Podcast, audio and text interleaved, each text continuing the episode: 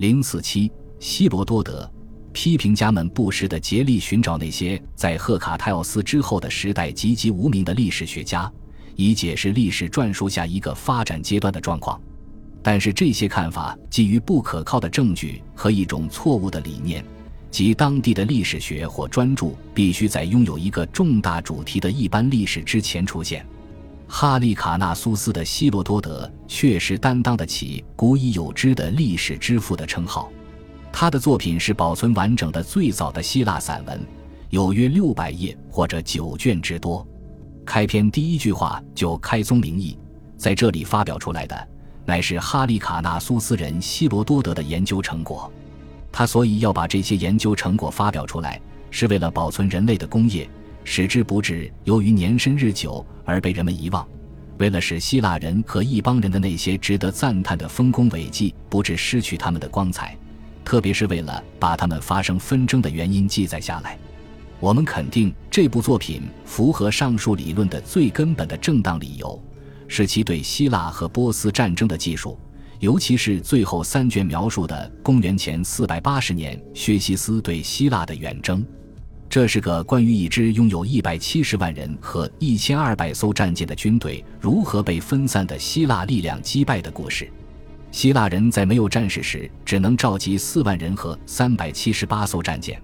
我们可能会质疑波斯军队的人数，但是希腊人的策略表明，我们不能怀疑在每个战役中希腊的人数都远少于敌人的事实。来自希罗多德家乡的一支舰队曾站在波斯一边参加战斗，因此他最早的记忆之一可能就是重大远征的起航或者返回的场面。他伴着艾奥尼人在解放事业中的欢乐和痛苦成长，也体验了被胜利的雅典海军征服的感受。对希罗多德这一代人来说，父辈们的伟大成就创造了他们生活的世界，就像从巴比伦之囚返乡之时创造了以斯拉的世界一样。在他作品的最后一卷，希罗多德极尽美好之词句，渴望给这新一代英雄们恰当的纪念。使人类的功业不致由于年深日久而被遗忘。这次战争的中心主题需要希罗多德回到世界的起源：谁是事实上最早侵犯希腊人的人？因此，他的作品以爱奥尼希腊人与吕底亚王国之间较早的冲突开端，然后才转到波斯强大的原因以及居鲁士大帝的故事，在叙波斯远征埃及、北非和黑海沿岸。直到我们看到的与希腊那场不可避免的战争，但这一中心主题只是这部作品的一个方面，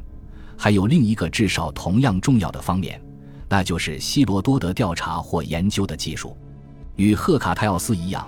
希罗多德也是一个旅行者。在前四卷中，战争的主题是次要的，甚至在其后的部分也常常如此。贯穿其中的线索是一系列从不同地方搜集的事件或故事，与这一线索平行的是一些有关著名人物形象的故事，以及一些城市兴衰的真实历史。最后是关于各文明的地理和民族的全面记述，篇幅最多的是埃及，占据了整整第二卷。结果，这部作品远非对一场纯粹冲突因果的解释。吴宁说，它是一幅已知世界的图画。在这幅画上，每个民族的地理、风俗、信仰和纪念建筑，至少是同样重要，哪怕他们与战争的联系经常难以琢磨。正是这些内容，为希罗多德的技术增加了深度和厚度，使之成为一部伟大的艺术作品和一部关于一场战争的信史。这场战争不仅仅是两个民族之间的战争，还是两种社会形态之间的战争。地中海地区信奉平等主义的城邦与近东的东方专制主义国家，这也使希罗多德在他的治史方法上比任何其他古代作家都更具现代性，已经接近于整体历史的观念了。实际上，希罗多德对其他文明的开明态度，使他被称为一个偏爱蛮族者，这在某种程度上反映了一种源自探险时代的就是爱奥尼观点。这一观点可能通过希罗多德自己的哈利卡纳苏斯共同体传统得以强化。哈利卡纳苏斯是一个希腊人和卡里亚人混居的城邦，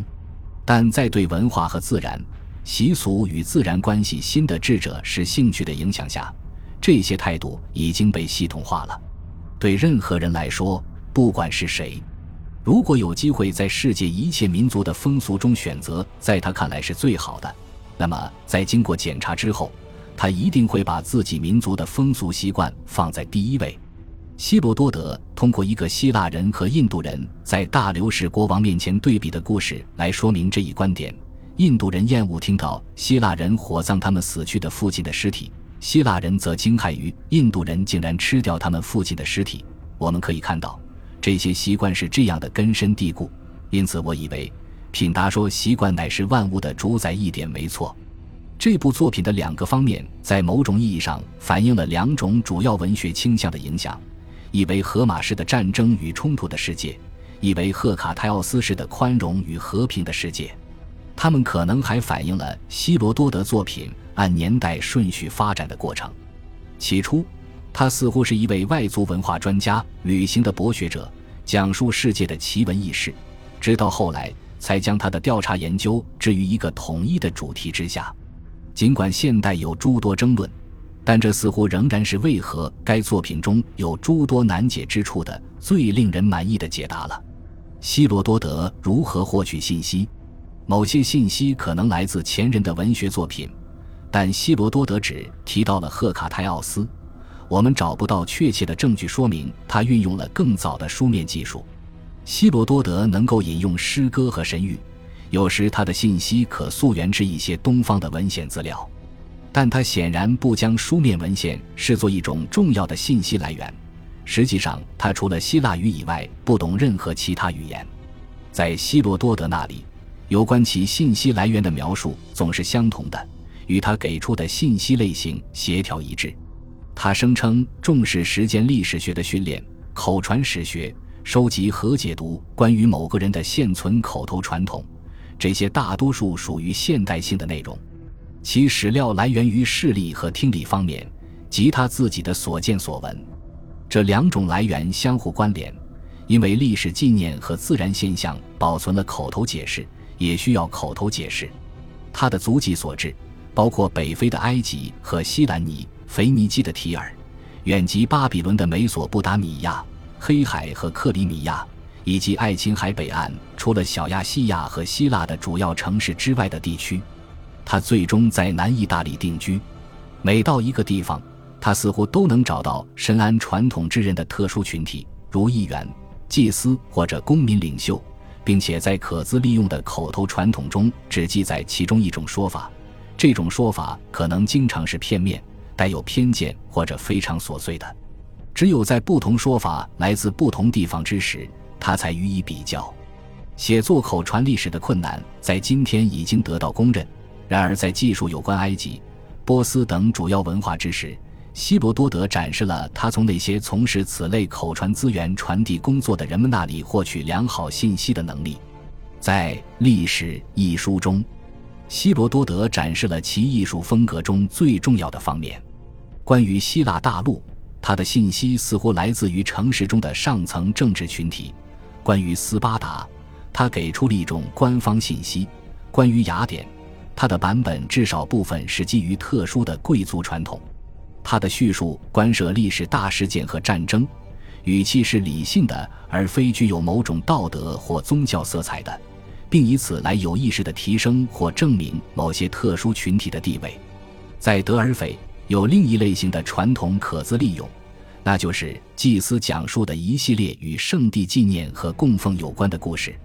这些故事包括了很多民间传说主题，有着强烈的道德说教色彩。如英雄从兴盛走向不幸，成为神灵极度的牺牲品。这种伦理教化无关贵族传统，而属于一个神灵的圣地。他的神庙上刻着的箴言曰：“认识你自己，适可而止。”同样的故事范式在艾奥尼也占据支配地位。希罗多德对他家乡地区的历史叙述，相较他对希腊大陆的叙述来说，远非历史的或政治的态度。譬如。关于萨摩斯的历史，他经常被认为拥有独特的优质史料来源，因为他在这里度过了青年时代的大部分时光。然而，他对只比他早两辈人的建筑波里克拉特斯的记载，就已经倾向于一种民间故事的叙述风格了。希罗多德的艾奥尼史料来源展示了一种通俗的、非贵族化的故事叙述传统，这种传统与希罗多德的成就有直接联系。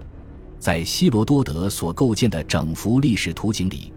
艾奥尼与德尔斐的传说故事体现了同一种道德范式。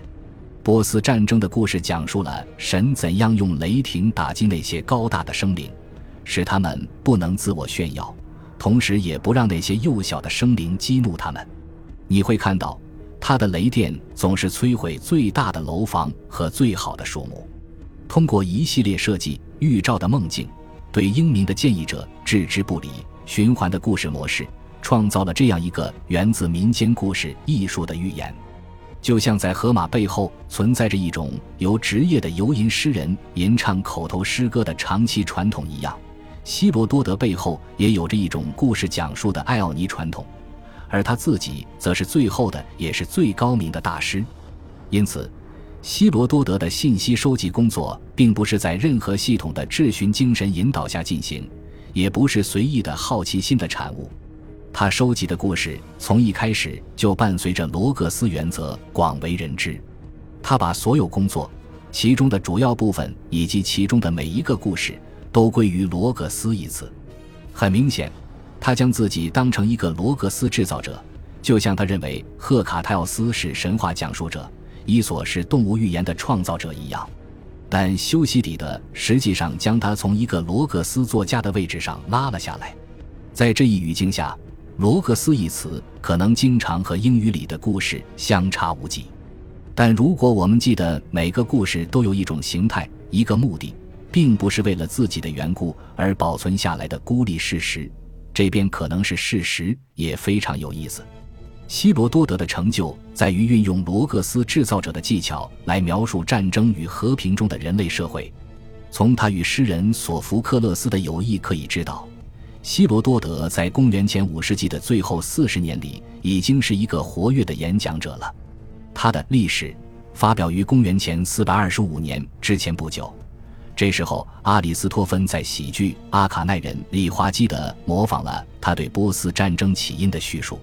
此时的希罗多德似乎已经过时了，因为宽泛的艾奥尼式的对文明互动的回应已经被一种狭义的只关心希腊城邦及其利益的态度所取代。历史成为城邦的历史，并且有了新的发展方向。恭喜你又听完三集。欢迎点赞、留言、关注主播，主页有更多精彩内容。